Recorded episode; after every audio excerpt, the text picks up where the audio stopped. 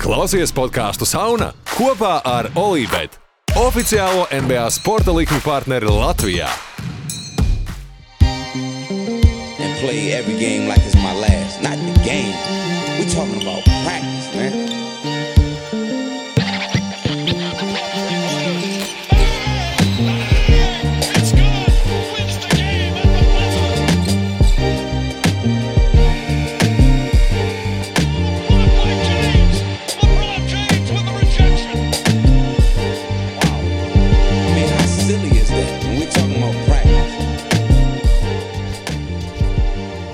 Para bum, para pam. Mēs esam regulāri, un mēs esam atpakaļ. annual. podcasts. Aņuālais. Jā, otru nedēļu pēc kārtas. Uh, precīzi nedēļa.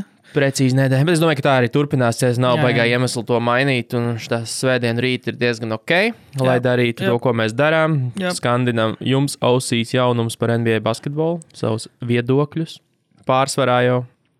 Nē, nu, pašā, pašā. pašā. Un jā, brought to you by Vai- Olibet. Viņi, dom, viņi domā, Oficiālais NBA pārstāvs. jā, es gribēju pajautāt, viņi, tas ir saīsinājums no Olimpika droši vien, vai ne? Oli, Tas ir labs jautājums. Es nezinu, vai godīgi arī sakot, vai- Olijāra Bets kaut kāds Staņislavs. Staņislava Olijera, bet jā, iespējams. Nē, nē, nē. Es domāju, ka tas ir, ka tas domāju, ka savos pirmsākumos tas ir radies no Bet Olimpijas. iedomājieties, tas būtu, tas būtu tāds tā kā rītīgs twists, ka pēkšņi mēs nu, Staņislavs nu, Olijārs, kad pēkšņi kaut kā viņš uzzinām, ka Staņislavs Olijārs ir uh, co-founder of Olibet. Mhm. Mm. Tāds. Bet, nu, arī, ka viņš ir Olijārs, viņš Olimpijādēs piedalījies, kā, Nu, tur viss sakrīt. Viss viss ar Oliju. Viss ar Oliju sakrīt. Nu, ko, uh, jā, nedēļa pagājusi. Pagājušajā nedēļā pievienojām, tas bija pagājušajā nedēļā, kad mēs pievienojāmies visam tam uh, punktu gūšanas trakumam, kas notiek līgā, un arī savu inputu. Tas bija pagājušajā nedēļā, reāli Tas bija, neatceros. bija pagājušajā Tas bija pagājušajā nedēļā. Okay. Jā, nu, ir nedaudz. Nu, atvaisinājusies līga. Man liekas, ka vienīgā pie, nu, es nezinu, vai tas ir, neatceros, vai citā sezonā tas ir normāli, bet šonadēļ bija tikai 1,50 punkts. Jā, vakar bija. Deims? Jā, Lillardam bija. Lielākā jā, bija 50 Lillardam. punkti. Zaudējumā šonakt, šorīt bija uzvara, nebija 50 punkti Lielādam, bija uzvara pār Dallasu, kur Luka izskatījās tā kā, ok, šodien es kā paņemu atpūtu. Jo arī pēc, arī pēc statistikas to redzēju, bet arī, ka, nu, cik es pagūpu redzēt otro puslaiku spēlē, tur bija tāds, ok, labi, šodien Nu, šī ir uh, schedule spēle. Va, va, vakar Gabs Vincents gāja uz, uz, uz, uz, uz 50 punktiem vienā brīdī. Viņam liekas, pēc puslaika bija kaut kāds 21 vai 23 kaut kas tam līdzīgs. Jā, jā, Gabs Vincents bija karsts vakardien agrijā spēlē. Uh, Šo, šo, šonadēļ, vai, pirmdien būs agrās spēles NBA, arī jau varu pateikt, varu, varu apstiprināt oficiāli, ka būs MLK Day? MLK Day, jā, tā kā būs agrās spēles. Es, tieši, es to piefiksēju, tā, kad skatījos hīt spēli, jo likās jocīgi laika pirmdienā, tur, nu, trīs naktī, kas pēc mums laika desmit vakarā, tur 5-3, un domāju, kas tās spēlēm, vēl patam rietumu kom, rietum komandām, tad es atceros, ka MLK pareizi. Ir ap šo laiku, jā, kaut kā man liekas, ka februārī MLK neskapēc, bet varbūt tas jauts. Bet, nu, protams, ka nē, es noteikti jauts, jo tā Jo, taisnība. jo kalendārs nemelo. Jo Kalendārs nemelo. nejauc. Uh, Bet jā, nedēļa pagājusi. Sevišķas izmaiņas, man liekas, ka. Nu, es domāju, ka mēs esam arī šodien tādā stadijā, ka pa nedēļu var, var mainīties viena, divas pozīcijas komandām, jo tās komandas tieši tik blīvi ir sarindotas gan rietumos, gan austrumos. Bet tas, ko es gribēju pateikt, kas ir pa nedēļu noticis, uh, man ir vesela sadaļa Newsdump. Newsdump. Newsdump. Es domāju, ka aiziet. varam pameklēt kaut ko varbūt interesantu. Un pirmā lieta ir otrie All-Star kontrola rezultāti. Pagājušajā nedēļā bija smuki, vai aizpagājušajā nedēļā. Atkal es nezinu. Pārbaudīsim pēc tam. Bija pirmie, un tad šonadēļ ir otrie. Tur, ņemot vērā, ka nav mums, kā jau teicu, arī komandu sarin, sarindošana, tā kā kopērtējumā nav baigi mainīsies. Te arī nav nekas baigi mainījies, ja neskaita to, ka, ko arī varēja paredzēt, turpinās cīņa par uh, trešo pēdējo vietu Austrumu konferences garogalā, un Teitums ir apsteidzis Embīdu. Šobrīd gan viņus šķirt tikai 33,000 nepilni. Tā kā es domāju, tur līdz pēdējiem, es nezinu, vai, vai būs vēl viens kontrols rezultāts, bet uh, tur noteikti līdz pēdējiem būs. Un uh, Niks fani varbūt mūsu saklausīja. Julius Rendls iekļūst desmitniekā. Jā, Austrum... Latvijas Niks fans saka, Latvijas Niks sasprojā. Jā, Deriks Ross joprojām ir devītais austrumos starp aizsargiem. Joprojām. Uh, Tur izskri- izskatās, ka Austin Rīvs, man liekas. Austin un Rīvs joprojām ir devītais Ir, jā? rietumos. Jā. rietumos, nu, rietumos. Tad- tad es- Uh, Diārons Foks desmitniekā ielauzies arī desmitais au- rietumos starp aizsargiem, bet visādi citādi. Uh, Ke- ah, Kevons. Rozens arī neparādījās. Demārs bija jau. Viņš Bija? Tagad sastais, nezinu, kurš, kurš pirms tam bija, bet viņš izskatās, ka viņš varētu, ka bija jau sastais, jo viņam, viņš atpaliek no Treja Younga 300 tūkstoši, un viņš ir priekšā Lamelo bolam gan arī 400 Nu, tūkstoši. Tad, jā, tad bija. Man Um, skatās, bet, jā, rietumos uh, Kevins Lūdijs izkritis uz Diāna Foksa rēķina, bet visādi citādi. Nu, nav nekas tāds. Uh, Lebrons, Nikola Jokic, Deivis rietumos, um, Zajons turpat minus papēžiem, bet visādi citādi. Es domāju, ka, ja Vigensam 1,6 miljonus, domāju, ka tur šo zonu arī ir uh, K-pop kaut kāds atbalsts. Es nedomāju, ka tas Nu, ir iespējams. Jā, varētu tā būt. vai jā, kāda cita grupa. Būs interesanti. Tas MBA teikuma duels būs interesants. Jā. Jo, jo tagad arī būtu būt Filadelfija šodien zaudējusi jūtai. Būtu jau citādāk. Varbūt tur jau uz visu to nu, citādi skaties. Tagad atkal izvilku uzvaru. Ambīts bija viens no, viens no uzvaras kaldinātājiem ar savu tehnisku uzvaru nesošo metienu. Nu, jā, jā. Tas ir saikni, viņi, nu, teikums, ambīts tur ir ļoti, ļoti tuvu. Ļoti tuva tā, tā, tā cīņa, mm -hmm. un žurnālisti tur varēs palauzīt, palauzīt galvas, tad, kad balsos par šo. Jā, jā, bez šaubām, bez šaubām bet um, All-Star spēle, kurā datumā zināms tev? Pie- 11. 12. februārī vai kaut tad man liekas. ātri fakčekojam šo, lai mums ir precīzi informācija, kā vienmēr. Uh, 17. februārī. Nu, jā. jā, nē, sākas weekends 17. spēle jā. 19. Nu, jā. Viss kārtībā. Salt Lake City, kā mēs zinām.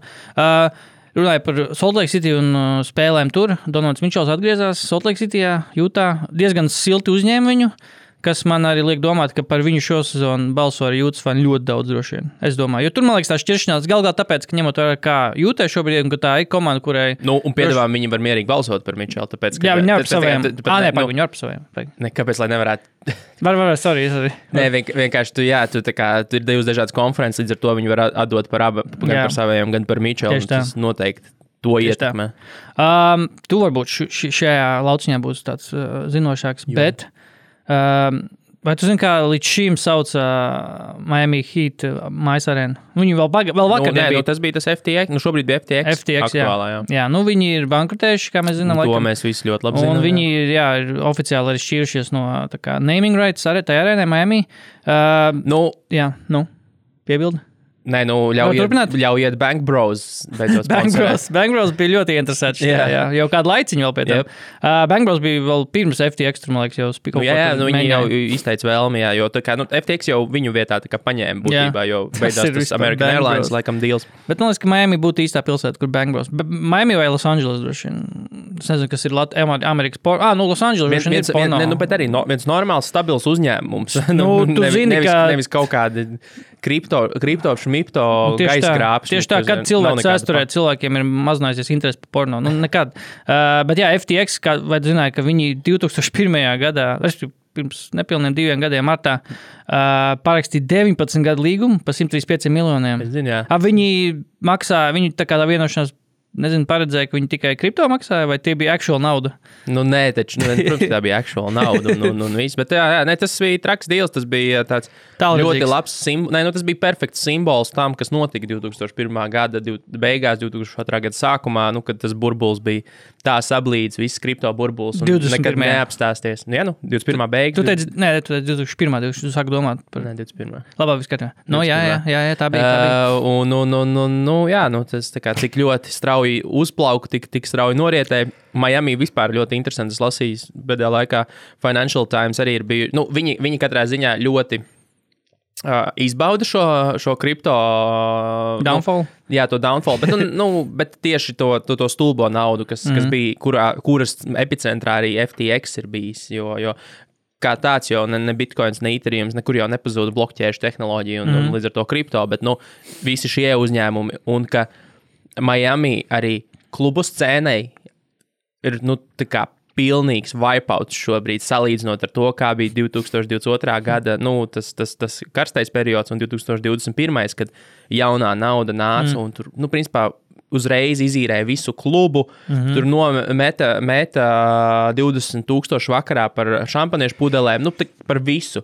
Un šobrīd ir nu, tāds, ka bez mazliet simts, simts pro, nu, divkāršs samazinājums visai nu, uh, izklaides indu, industrijai uz tā rēķina, jo, jo Miami ļoti, ļoti Florida vispār no tā ļoti nu, kapitalizēja no tā, ka tā nauda tur nāca. Un, un, un viņa bija tiešām stulba nauda. Visi, tos, visi to atzīst. Tie, nu, kas ir tur viesnīcas kluba menedžeri. Jā. Loģikas tam nebija nekādas, bet, nu, jā. Šis aizdomīgi atgādina to, kas notika filmā The Big Short. Nu, jā, jā, aptuveni, jā, aptuveni. Jā, Ļoti bet, nu, aizdomīgi. tiesa, nu, tādā ziņā. uh, Uz, Tur arī Floridā nu, viņi aizbrauc pie tiem realtoriem, tiem diviem ceļiem, kuri tur, jā, es tur reku šodien tur septiņas mājas pārdevu. Nu, par, to, par, par to ir stāsts. Un, un man tieši nesen es nostājos Netflixā ar filmu uh, par, uh, kā viņam bija. Nu, Madoff, viņam ir tas uzvārds, uzvārds bija Madoff, bet viņam mm -hmm. bija Jeff, The Jeffrijs Madoffs. Nē, kaut kāds tur. Mm -hmm, okay. Kaut kāds, nu, Džeks. Nu, labi, uzvārds, Džeks- uz, uzvārds Madoff. Viņš, viņš, uz, viņš, uz, uh, nu, viņš bija traders, viņš bija uh, Wall Streetā kompānijas uztaisījis, un viņam bija viena arī, kas bija fake kas bija investīciju fonds būtībā, kur viņš pūloja naudu un stāstīja visiem, kā viņš investē un piedāvāja ļoti pasakainus, uh, at, pasakainu atdevi, bet mm -hmm. tas bija pilnībā, nu, pilnībā ponzi schēma. Viņš nebija investējis nevienu dolāru, viņš vienkārši ņēma naudu un deva oriģināliem in- investoriem. Nu, no, Ok. nu, tā kā tīra ponzi schēma. Un tas uh, filmas uh, beigās, nu, vispār visa tā stāsta beigās, tas viens no, uh, nu, no uh, kas, kas viņiem ir tas F, F, FT, ne, Financial, Es SEC, SEC, SEC, SEC, jā, SEC. Mm -hmm. uh, Džeks teica, ka vai, man, nu, vai mēs kādreiz vēl pie, pie, pieredzēsim nu, Meidofu vēl vienu. Mm -hmm. uh, viņš tā, mēs, nu, tā kā, mēs nevienu varbūt pieredzēsim, mēs tā kā for reals pieredzēsim. Un tas FTX case, mm -hmm. ja to iepazīsties ar abiem, ir super līdzīgs. Nu, super līdzīgs, kur šajā gadījumā varbūt jā, tā nebija ponzi schēma kā tāda, bet jā. tas bija arī pavilkšanās uz absolūtu cilvēku, nu, kā mm, trakumu, mm -hmm. uz, uz, uz vēlmi pēc vieglas naudas, un, un, un, un, un, un kur vispār nu, nekāda kaut tam uzņēmumam nebija nekāda sakarīga governance forma. Viņi apstiprināja visas izmaksas mm -hmm. un lietas WhatsApp chatiņā, tam zap, tam down, un, un, un, un pirka paši sev mājas. Pa, viņi pusmiljardu ir iztērējuši vienkārši sav, savējiem iekšēji visiem menedžeriem un visiem sapirkuši sev īpašumus. Un, Tur un, e- FTX tajā visā lietā tur jau bija kaut kāda storija par to, ka tur arī slēgā viss tur Jā, jā, nu, notiek. slēgā apstiprina Jā, jā. lietas, un, nu, Jā. tur, un, un viņi izmantoja grāmatvedībai, viņi izmantoja kaut kādu, Kaut nu, kā kādu to grāmatvedības grāmatvedības programmu, ap- ko mazie jā. vidēji uzņēmumi. Jā, jā, principā. kurus tur podkāstos reklamē. Jā. Tas ir Jā. zip, ziprecruiter, bet nezinu, Jā, jā, nu, tā kā te nu mēs esam, un, un tu, tur jā. jā. Man ir divas lietas šajā sakarā Ā, par FT, FTX vispār. Uh, un, un Big Short galu galā. Uh, tas Maikls Luis, kas sarakstīja Moneyball, Big Short. Uh, vēl Flashboys, nezinu, kas bija Flashboys, bet jā, tās divas zināmākas droši vien mums visiem. Viņš bija tā braucis laiku līdzi jau kādu Tam laiku. Backmanam, čal- Fredam, jā. jā, un uh, šobrīd jau kopš pagājušā gada beigām tur nopietni, nezinu, vai joprojām turpinās, bet bija nopietna cīņa starp visiem straumēšanas gigantiem, kuri grib nopirkt tā jau iepriekš Maikla Lūisa nākamās grāmatas, tā kā mu, filmas, tais, nu, filmas ekranizācijas tiesības. Tā kā es, es ļoti gribēju redzēt šo filmu, Nu, ja viņi tiks uztaisīti, protams. Nē, nu, pasaule crazy spāta. Un arī, un, cik- un cik ļoti cilvēki, nu, tagad visi mēģina iedzīvoties uz, uz godīgi sakot, briesmīgu lietu. Brie- Daudz, miljoniem cilvēku tika apčakarēti. Jā, Bet pirmkārt, viņu aicina uz kaut, to, nu, to džeku, aicina uz kaut kādām konferencēm, kur New York Times rīko kaut kādu finanšu konferenci, un viņi aicina kā panelistu. Viņš- Kur ir pieaugušie? Kur skatās pieaugušie Tas, šobrīd? Tas, tas ir tas pats, kāds Jordan Belfort gadījums, arī nu, uh, Wolf Wall Street, kurš arī ir kaut kāds ļoti prominents šobrīd, kā nu, speakers vispār visādās konferencēs, bet viņš ap, apčakrē, cik cilvēks tur. Jā. Uh, bet otra lieta saistībā vēl, ja runājam par skēmošanu vēl un sportu, uh, ir ļoti laba ESPN uh, 30 for 30 doķene. Saucās Big Shot par Čāli, uh, saucās Džons Speno, kurš uh, 90. gadu vidū kaut kad uh, grib, gribēja un nopirka teorētiski New York Islanders, bet izrādījās, ka viņam nemaz nebija naudas. viņš ļoti tālu tika, bet Jā. tā, ar to visiem nebija vispār naudas. Viņš reāli jau tur vispār jau principā bija komandas īpašnieks un beigās kaut kā viņi tur atkoda, ka, hei, pagaidi. This guy doesn't really have the funds. Starp citu, par filmām runājot, un basketbolu vakar uh, noskatījos pirmo breakpoint epizodi. okay. Man patika, Jā. bet noteikti vairāk tādēļ, ka es nezināju par šo stāstu. Nu, Par kaut kāds dziļāks tas, vai tas vienkārši day to day kaut kāds tenisa? Uh, Tas stāsts kaut kāds Nē, lielāks nu, tā pirmā epizode bija par Kirijos būtībā. Ok. Okay. Nu, par viņu, nu, tā kā ups, ļoti- ups and downs un viss. Jā. Un kā viņi ar to, ar to, ar to otru džeku, to, to Nasī Kokinakis vai kā viņam tas Atradu kumpu. Nu, bez mazliet, bet nē, nu, jā, arī grieķi izcēlās. Jā, jā, viņām tā čomiks, izklausās. ā, Un, un, un, un, un viņi vinēja Austrālijā Open dubultspēles pagājušajā gadā. To es Ok. nezināju, ka tas tā notika. Okay. Un, un, un tur bija nu, tāds viss tas, tas storylines par viņa to milzīgo talantu, par Kirijos talantu, bet nu, versus spēju menedžēt savas emocijas un vispārējo, un ka viņš grib to Grand Slam, un tad viņš tā forši mm -hmm. gāja. Un, un tie, kas zina, protams, ikdienā cītīgi sako tenisam, tie jau zina, kas notika. Bet man, kā nezinātājam, bija ļoti aizraujoši nu, redzēt, oh, kā šis atrisināsies. Tur, laik, tad tur varbūt katrā sērijā kaut kāds cits personāžs Uh, jā, jā, jā, jā, jā pārsvarā. Nu, šobrīd tā izskatās. Mm -hmm. Es vēl otru sāku skatīties, jo man sieva pieteicās, ka arī grib skatīties, tāpēc mm -hmm. es neturpināju. Bet uh, kas krūti, Kirijos īstenībā ir baigais NBA fans. Pirmkārt, viņš visu laiku gērās tajā, nu, gan trenējās, gan visu. Izrādās, mm -hmm. viņš ir nereāls Celtics fans jau, jau baigi sen. Un, ko es uzzināju tīri pēc tās filmas, googlējot, Uh, ka viņš uh, nesen N, uh, NBL, nu, Austrālijā, NBL, jā. uh, uh, uh, komandā esot nopircis tur vēl ar pāris džekiem. Ir kopā. jau nosaukums. Uh, kaut kāds pats aizmirst no galvas, kaut kāds Phoenix, kaut, kā, kaut, kāds, kaut, kas, kaut kādi Phoenixi. Nu, tā kā nevis Phoenixas, bet kaut, kā, kaut kādi Phoenixi. Kaut kādi putni. Fēniksi, jā, mm -hmm. un, un, un, un kopā ar, tur, ar, ar, ar citiem NBA džekiem arī tur zībo iesaistīts, kas tur nekad Okay, vēl bija. Un, uh, un, bet tāds, uh, viņš ir. Kirijos ir grieķis, bet viņš ir austrālietis. viņš ir Austrālijas. Nu, jā. Austrāliešu, jeb, nu, austrāliešu grieķis. Jā, jā, nu, viņi, par viņu austrāliešu fanu pārsvarā. Ok, cool, cool, cool. Kirijos. Uh, South East Melbourne Phoenix. Jā, nu kaut kāda Phoenix. jā. Boom. Nu, tā kā viņš arī ir baigi, baigi NBA iekšā. Ļoti Ok, viņam, interesanti. patīk, kas, ko es nezinu, nu, to es toču nezināju. Ok, cool, cool. Jā, paskatās, varbūt būs.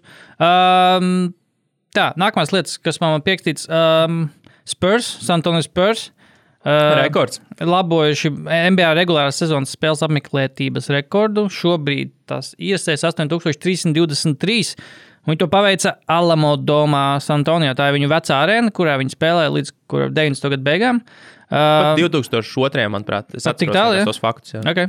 Uh, jā, iepriekšējais rekords bija 2046, kas bija 98. gadā, uh, kur Džordžija Domā spēlēja Atlantu pret Bulls. Um, jā, Spurs, gan ierīd, minus 3, minus 3, 1 punkts. Un kā Stefs teica, it was, all, jo, nu, pret Warrioriem spēle bija Santoni. It was awesome, it was cool that It was cool to see them rec- uh, recognize their 50 year history and all of the great moments that have gone into this organization, the successes, blah, blah, blah, they've had, and the grades that were in the building. It was awesome to experience, and it just and, and it just takes 64,000 to bring our best road performance of the year. Nu, jā, nu, jā. Uh, bet uh, es domāju, ka viņi arī rekordu grāmatās ierakstījās ar uh, sūdīgākās redzamības vietām. Jā, es redzēju, tās dažas, kur priekšā bija monitors. viens jau ir. Vien, es, es neesmu fundamentāli, es neesmu pret spēļu skatīšanos jumbotronā. Nu, tāpēc, ka es pats sev īstenībā dažreiz mm. pieķeru, kad es esmu dzīvējās spēlēs, kad es Jā. Īstenībā arī aizskatos uz, uz, uz ekrānu. Jo, come on, TV kamera zina, ko dara. Un tāpēc vislabākais attēls šā vai tā, nu, nevis attēls, bet spēles reprezentācija notiks visticamāk televizorā. Ah, nu, jā, jā, nu, jā. tāpēc, kad Audi angles un viss, un, un, Jā. un, bet turpat bija uzstādīts tā, ka tas, tas, tas, tas televizors bija no otras puses priekšā skatam. Tu pat nevarēji pastīties televizorā, jo televizoram bija cits televizors priekšā. Jā, tur Twitterī cilvēki forši rakstīja, ka I think uh, they scored. Ķipa, kad bildi no kaut Jā, jā. super attēla. I think our team just scored. Uh, Bet, bet nu, jā, labi, tas bija tāpat, tas, tas, tas, tas bija PR pasākums. jā, tas jā. tam nebija nekāds tas nebija tā, ka ķipa, visas četri izbaudīja. to Domāju, ka visi to, ar visi ar to rēķinājās. Jā, bet tu- reku tev džersijas no vietas, no, Jā. no spēles, kas notika šajā arēnā, Alamo domā 96. gadā. Jā, tu, a, tur, starp jā, tur, vis, tur arī no šitajā spēlē ļoti daudz bija šitajos tieši. Vai kaut kādas atjaunotajos. Nu, nu, līd, nu, karš, šajā, šajā vaibā Jā, jā, jā. līdzīgā bija, Jā. jo es redzēju vairākus Jā. džersijas. Jep, cool, cool, cool. Uh, jā, vismaz kaut kas foršs spurs.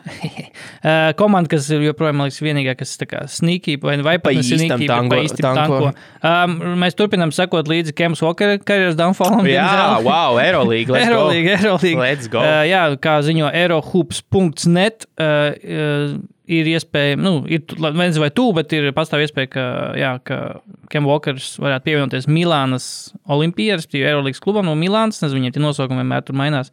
Šobrīd, laikam, ir Milāno. Tā, tā komanda, kas agrāk bija Armānija vai joprojām ir Jā. Armānija Exchange, tur, kur Dāvis spēlē, tur, kur Dā- vai Dāvis Dairis dabūja diskontu uzvalkus un visu kaut ko citu no Armānija.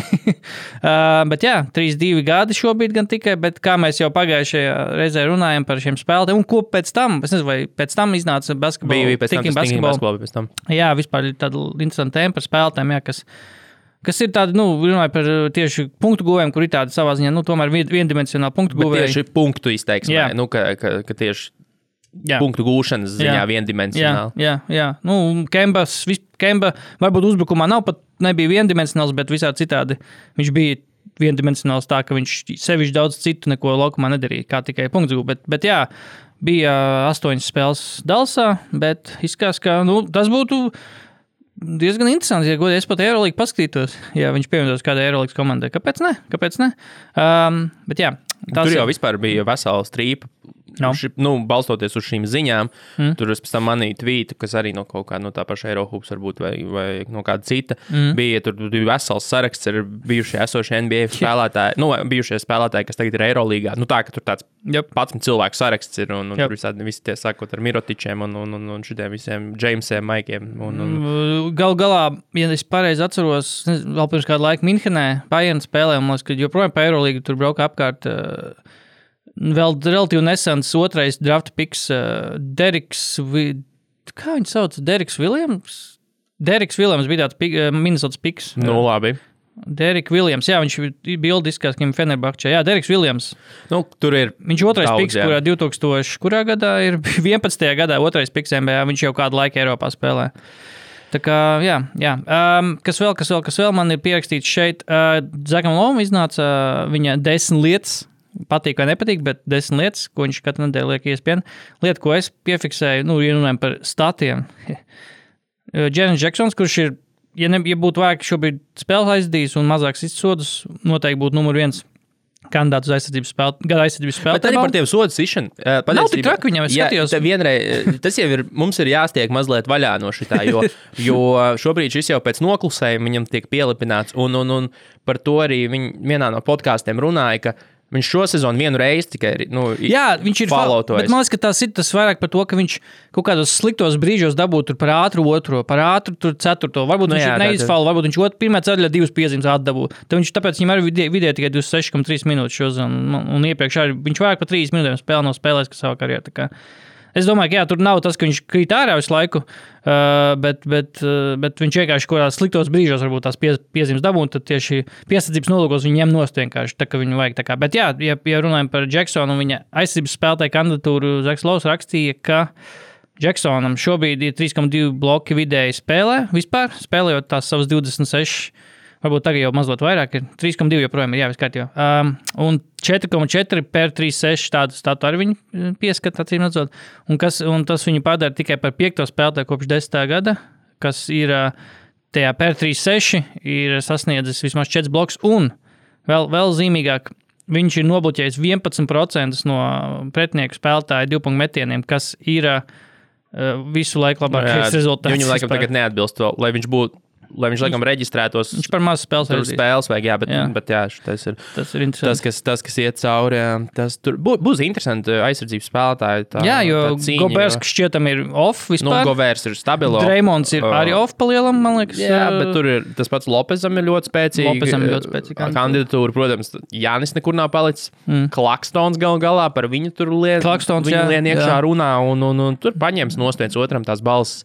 Un, un, un, OG arī joprojām, pie, nu, ja Nu, noteikti nebūtu tik sodīga, viņš droši vien būtu augstāk. Mikls Brīdžis, kaut gan viņš atvērs nedaudz savu uzbrukumu arsenālu vairāk, bet man liekas, ka viņš aizsardzībā. Ja Phoenix arī, arī komandas sniegums, man liekas, ka, man liekas, ka tieši tas, kas kaut kādu kandidatūru padara spēcīgāku, ir tieši, ja tavu komandu švaka, nu, sorry, nu, tu nebūsi aizsardzības spēlētājs, jo kaut kur tieši Naudongs, kad bija ar sarunu, sarunu to čalī, kuram bija tā grāmata, tagad tā pēdējā no tām visām jau sa- savā ziņā līdzīgajām, Spaced Out tā grāmata, mm -hmm. Maiks Prada, laikam viņš sauc. Uh, Viņš teica, jā, ka nu, pa lielam, ja runājam par aizsardzības spēli, tad gal galā tādā ērā, kādā mēs tagad esam, kad uzbrukums ir primārais, tad tur tā grūti beigti arī teiksim, teikt, ka šis ir izcils aizsardzības spēlētājs. Nu, kas arī šobrīd labākā aizsardzība ir 109 reitings. Ja? Jā, nu, Bet, eh, ja runājam tieši par spēlētājiem, tad pa lielam to balvu jau iegūst tiešām komanda. Ne jau tur, piemēram, pagājušajā gadā Markus Smarts dabūja. Nu, tur varēja iedot Robertam Vilsam, tur tikpat labi varēja iedot Jasonam Tatumam vai Džēlnam Braunam pa lielam. Nu.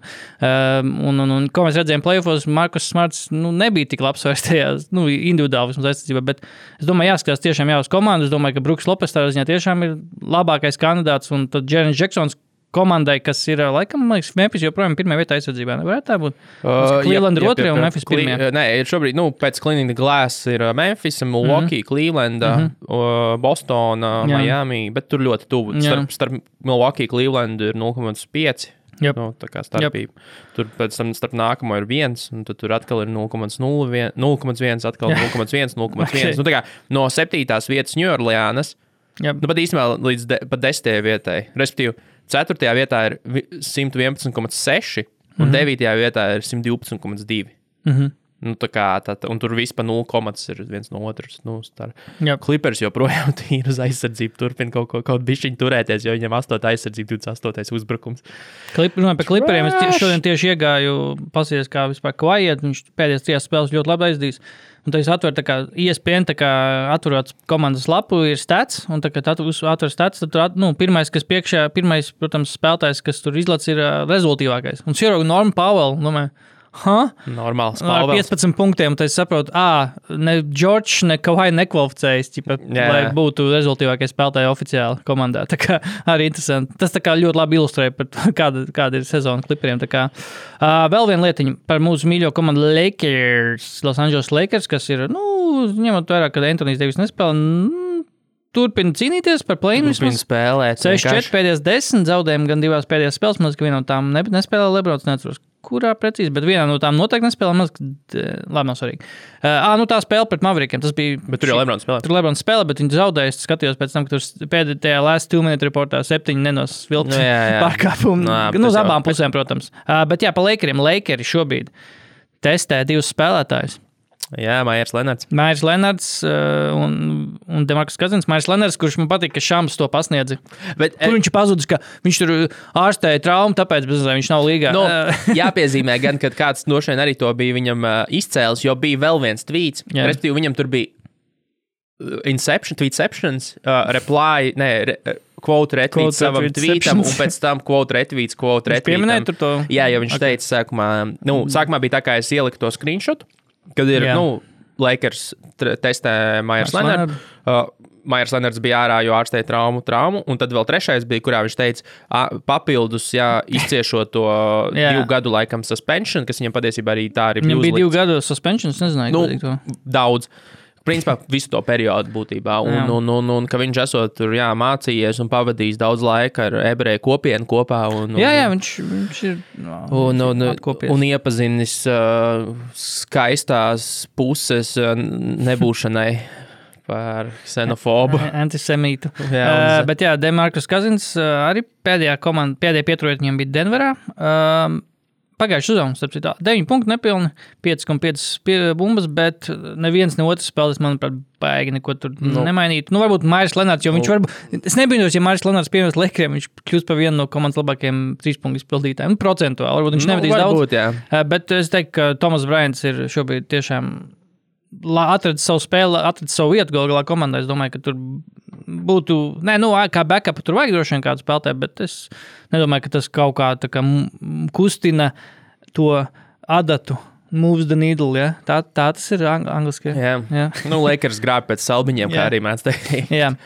Uh, ja ir vēl kaut kas man palicis, pirms mēs ķeramies normālām tēmām, Normāli. Uh, nē, nekas man tāds īsti nav. Tev varbūt kaut kas ir, kas uh, uzķers, noķers tavu aci, Mm. kas ir pa nedēļu noticis. Ne obligāti tādas kaut kādas, kaut kādas ziņas, varbūt. Ā, Kristapam, kā Kristapam iet? Kristupam labi iet, Kristupam kārtībā. labi iet, jā? Kristupam, jā. jā. Jā. Bet ne, ne, tāpēc, ka es par daudz no, no, no daudzām no šīm lietām droši vien pieskaršos mūsu apskatā mm. starp sezon, uh, pussezonas uh, check-ins. Pusotrs sekundes, man liekas, ka es divas lietas uh, par All-Star konkursiem. Uh, mēs jau pieminējām Šēdonu Šarpu.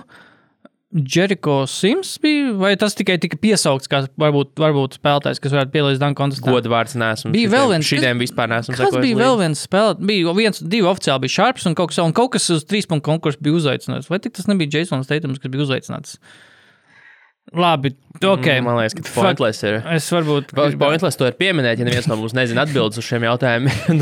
Nu, katrā ziņā, ja runājam par Dunk kontestu, nu, mums ņemot vērā šīs Gribēja- Dunku, mums grib- vajag Džamorantu. uh, nē, šito te jau gribēja visi no, no, no, no, no Rockets. Ah, ke, ah pie, būs uh, Kenjons Martins. Mar- Būs, viņš jā, būs. Tie jā, tie jā. divi, Šedons Šaps un Kenjons Martins Juniors. Tie būs oficiāli. Nu, vot. Uh, nu, ko mēs šo, šo, šo, šo epizodu gribējām pieskarties tā tādam atskaites punktam. Ir sezonas vidus, plus mīnus, varbūt pat pāri dažām komandām, bet uh, atskatīties to, kas redzēts uh, mūsu kaut kādā versijā par to. Tāpēc mēs domājam apkopot to trīs lietās vai vairāk, uh, kas mūs šo sezonu ir pārsteiguši, tās varbūt labas, sliktas, un trīs lietas, ko mēs kā vizionējam, envisioning. Paredzam, nākotnē. nākotnē. Jā, paredzam, ne? tas tas īstais vārds. Paredzam. Eh, man, es teiktu, man tri, tās trīs lietas, kas pārsteidz, ir, bet man pārējās tās, kas turpmāk, tas tā. Ir trīs, varbūt nav gluži trīs, bet, nu, es domāju, būs, būs, būs mums to saruna tāpēc tā. Uh, es varbūt sākšu ar vienu lietu, kas, es domāju, visus pārsteidza, un nav nekāds, šobrīd jau vairs nav pārsteigums tādā ziņā, ka uh, nav pārsteigums, ka to vispār kāds izceļ, bet, jā, nu, Uh, Laura Markanens. Es, es negaidu, es nezināju, ka, ka viņā joprojām, vēl, nu, cik, nu, viņš, cik viņam 26 gadi, 25 gadi. Es ne, negaidīju, ka viņā vēl ir tas, ka viņš kaut kādā ziņā ir numur viens opcija komandā. Nevis kaut kādā ziņā, bet viņš ir jūtā noteikti numur viens opcija savā komandā. No, Jordans Clarksons. daudz. Džons Klausons varbūt iebilst, bet uh, nē, es uh, Eirobasketu ļoti aktīvi šovus ar pagājušajā gadā skatījos. Tur viņš, jā, viņš bija ļoti labs spēlētājs, bet nu, tas bija Eirobaskets.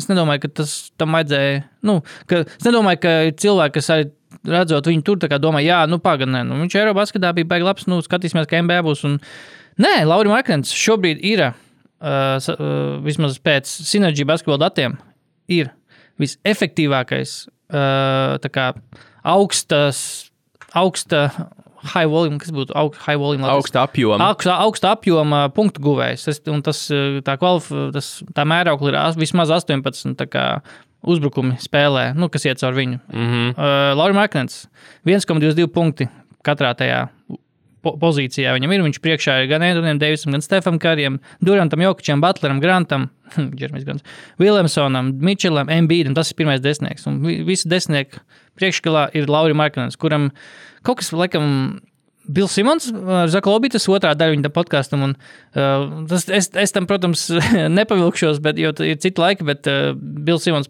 principā izcēla to, ka Laura Marknam ir. Markanam šo sezonu ir uh, Dirka Novicka 7. gada MVP sezona. Nu, pēc statiem, Jā, jā. principā. Nu, nu, to jau mēs esam secinājuši jau vairāk kārt, ka, ka nu, ar visu punktu gūšanu un vispārējo, ka šobrīd vairs īsti nevar pielīdzināt to, Jā. to kādreizējiem. Jā, bet nu, viņš ir. Nav tā, ka Markants tur ir nezinu, karsts no kaut kādas konkrētas pozīcijas. Markants ir vienkārši efektīvs no visām pozīcijām. un Viņam tā spēle ir ne tikai ārā, viņam ir arī iekšā tā spēle. jo Viņš, viņš nav tāds, uh, nezinu, tāds tievais, mīkstais uh, Eiropietis, kur tur var daudzīt lejā. Tur, jā, bet uh, viņš ir diezgan universāls. Un, jā, tiešām es nebrīnos, ka viņš ir. Nu, okay, es mazliet brīnos, ka viņš ir efektīvākais punktu guvējs. Jo tas nav pirmais spēlētājs, kas man nāk prātā. Man pirmais, kas nāk prātā, godīgi, ir kaut kāds tas pats. Jokic vai, vai Durants. Ja? Bet, bet jā, Markanens un gal galā jūta kā tāda. Tas, tas ir man vismaz šo zonu lielākais pārsteigums. Un, un jā, eh, ir vēl citi pārsteigumi, bet jā, šis ir mans pirmais. Vismaz atskatoties uz sezonas, ko mēs paredzējām pirms sezonas. Tā, jā, es droši vien līdzīgā mērcē gribētu izcelt to, ka, ko minēja arī Discordā, čaļi pārsteidzoši daudz komandas ir tiešām skatāmas un, mm. un, un var reāli arī baudīt to basketbolu. Jo pirms tam bija runa par to, ka nu, tagad visi tankos, jo Vembanjām nāk iekšā un tā tālāk. par šo punktu arī Bet tad pat uh, tad, tā, tie paši Pacers, ko visi no, nu, vairāk vai mazāk norakstīja, ļoti, ļoti, ļoti skatām komandu. Ok, sīgal galā. Jā. ok, Orlando patiesībā ļoti daudz tiek pieminēta par spīti tam, ka viņi nu, būtībā pa, pa, pa, pa apakšgalu uh, kuļas. Detroita patiesībā arī nebija slikta līdz Keits traumu no, no, no, no, tā kā izvēlējās būtībā, jo viņš, man liekas, nu, pieņēma lēmumu taisīt mm -hmm. operāciju, nevis viņu vajadzēja obligāti taisīt. Jā. Un, un izbeigt to skrējienu. Nu, jā, tie paši džēzi. Un, un, un, un, nu, ir ļoti maz tiešām izteikti nebaudām komandu. Nu, jā. un, un, Jā. un, un, un, un tās, tās, tās, nu, protams, arī puse no viņām bija paredzamas, bet es biju, jā, biju domājis, ka Jā. būs daudz vairāk Jā. tādu. Jā, ot, man tieši ir viens no tiem, tiem punktiem, ir tiešām tāds, ka es esmu, ka mēs pirms sezonas pa lielam. Uh, varbūt gaidījām pirms sezonas, ņemot vērā, kas mūs sagaida šīs vasaras draftā, kas ir Viktors, Vi- Viktors Rembaņāns un Skuts Hendersons. Uh, ka kaut kādā ziņā paredzējām, ka būs tāda dzīšanās pēc tā NBA. Nu, būs komandas, kas izteikti tiešām, nu, es teiktu, varbūt viena komanda izteikti, bet neviens nepārmetīs, nepārmet neko spurs, tā ir spurs. Un, un es nedomāju, ka tur ir kaut kāda apzināta tiešām, tur, ka tur zaudēt, tur, tas, tad to arī grūti ir panākt un ieskaidrot spēlētājiem, ka jums, jums jāzaudē šonakt. Ja? Bet uh, nav tādas tiešām komandas. Komandas tiešām, es teiktu, pat līdz austrumu, tai pašai, kā minēja Orlando. Austrumos, teiksim, līdz Orlando viss, viss notiek joprojām, un rietumos tāpatās ir līdz Lakeriem, kas ir 13. vietā. Nu, tur vi- cīņa atklāta par, par, par plēnu, un, un jā, Detroit, jā, es, man Detroit bija pirms sezonas prognozes, ka Keits varētu būt All-Stars, vai vismaz par viņu runāt All-Stars sakrā, nu, sorry, nebūs. Bet man likās, ka Detroit būs komanda, kas progresēs šo zemu. Ok, tur ir tur tiešām traumas, tur ir jaunais spēlētājs, tur ir. Viņi šobrīd gan vairāk, man liekas, ka audzē arī Bojana Bogdanoviču vērtību, droši vien arī nākotnes perspektīvā. Bet, bet jā, tieši tā, ka tiešām es gaidīju, ka šo zemu būs tāda, tiešām ņemot vērā kāds spēlētājs, kāds spēlētājs gaida mūsu draftā, ka tur būs tiešām tādas vismaz 5, 6 komandas, kas varbūt tiešām to tanku ieslēgs jau laicīgi. Bet, kā mēs redzam, pat, ja tā ir mērokli, pat OKC nav ieslēgusi tanku. Uh, pieminot uzreiz, varbūt, nu, varbūt par nāk, nākamā lieta, bet uh, līdzīgā, līdzīgā noskaņā ir tas, ka nu, Brooklyn, tur, kur atrodas Brooklyna šobrīd, to nevar raksturot nekā citādi kā pārsteidzoši. Jo es vēl tagad atceros, kā man po pozitīvs ar rindā uz toaletēm. Man bija Brooklynas jaka, nu, mugurā. Un, un, un, un Džeki arī, kas klausa, klausās podkāstu, nu, pienāca un prasīja, nu, tu- kādas sajūtas par Brooklynu. un tad mēs visi tur tādi, nu, jā. Nu, nu, Pagaid, tas bija, kad tā, ka jau Hairijs jau tur bija antisemīts. Nu, nu, tas bija nu, pozitīvs jūnijā, man liekas, notiek. Jā. Jā, nu, Nu, kaut, nu, sākās, tas, liekas, nu, tur viss tas, tur viss tas notika. Ā, tur uh, bija tieši tas brīdis, droši vien, kad paprasīja, ka Jāmaina- vai man prom vai, vai jau- Nešs un jā. Marks prom, jā. Jā, jā, jā. Nu, visa, viss tas bija noticis, un tad Jā. man arī nekas cits neatlika, kā vienkārši, nu, jā, smuka jaka. Bet, Okay, okay. For. bet, jā, nu, šobrīd, šobrīd uh, the tables have turned. Jā, Un, un, un tur nu, ir negaidīts labs iznākums, un tad es, jā, kas iem- iemet to bildi. Pats iedomājies, šai komandai varēja vēl Hārdenu pielikt klāt. Viņš tur bija. Tur nu, viņi tur, viņš tur bija. Viņi, var- viņi pielika viņu tur. iedomājies, kas būtu, ja būtu nu, šī brīža situācija un būtu tas Hārdens. Un tas, bū, tas, nu, tas ir tieši tas arī.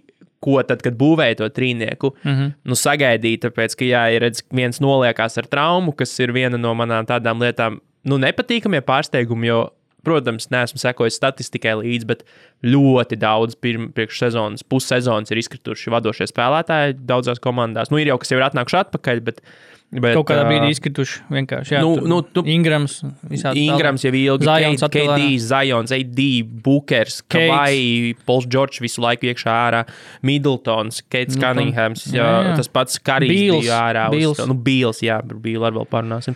Un, un, un, un jā, nu, man liekas, vēl tādas, tādas traumas ir viens no faktoriem, kas man nevisai patika, ņemot pat vērā to, ka visi tam it kā visu laiku pievērš uzmanību un par to runā, un ir tas load managements un tā tālāk, bet jā, nu, sports ir kaut kā nepielūdzams un, un, un, un, un, un ir jādomā. Nu, ir kaut kā jādomā par mazāk spēlēm. Mm. Nu, nav nopietni, nu, nav nopietni tās 82 spēles spēlēt Jā. un, un prasīt no spēlētājiem Simtprocentīgu atdevi. simtprocentīgi atdevi, veselību un vispārējo. Jo, Jā. jā. Nu. Tad, kad, tad, kad visi ir ierindā, tad mums ir fantastisks basketbols pieejams, bet redz, ka sāk pa vienam krist ārā. Tad jau, nu jā, kurš izturēs šo nogriezienu bez savu spēlētāju, tas noteiks vispār šīs mm. komandas iespējas.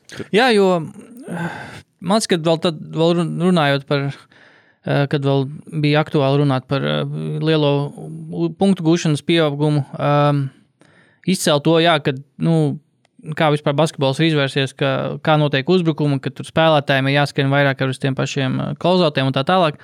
Man liekas, ka tas arī ir jāņem vērā, ka ir, kļuvis, ir kļuvuši tiešām tādi atletiskāki un vispusīgāki spēlētāji uzbrukumā, tad arī aizsardzībā jāspēlē daudz atletiskāk, atletiskāks basketbols, ir daudz vairāk jāskaida apkārt. Agrāk taču tur viss tas basketbols Jā, koncentrējās ap to Savilkās sodu laukumā Jā, un tusēja. un, un, un grūstījās. Tieši tā, tieši tā. Bet tagad, tagad tiešām tiem spēlētājiem ir jādara tik daudz lietas laukumā, ka tas ir arī jāņem vērā. Ja tur kādā, bija- kaut kad kādreiz NBA noliks kaut kāda revizija par tām 82 spēlēm, tad es domāju, noteikti šis nu, vispār ir jāņem vērā, ka tiešām tās slodzes ir daudz lielākas. Mums varbūt tas no malas izskatās, kā ko te viņi tur iziet laukumā. Tur tik viegli gūt punktus. Ir.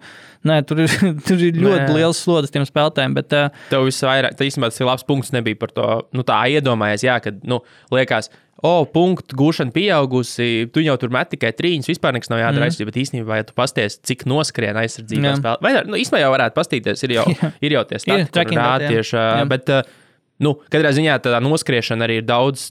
Nu, agresīvāk, jā, jo tev, tu mm. visu laiku tur laiku kaut kāds atspolis, skrien, skrien cauri aizsegiem. Jā, visu laiku jā. tev daudz, tev visu laiku ir pātrinājuma, apstāšanās, pātrinājuma, apstāšanās. Tu nedrīksti. Visu laiku tev ir arī jāmenedžē, lai tu kādam neuzliec virsū, nepieskaries. Tev visu laiku ir nu, nenormālā raustīšanās. Jā, ja kādreiz izplet rokas un stāvēji un, un grūstījies mm. sodlaukumā, tad tagad ir visu laiku fiziska raustīšanās. Nav brīnums, ka tur hamstringi aiziet pa gaisu, Jā, jā, tur jā, hemi. krusteniskās un, un, un Jā. meniski. Jā, uh, ir vēl par Brooklynu pēdējais interesantais statiņš. Uh, Štruns par Ben Simons uh, trīņiem.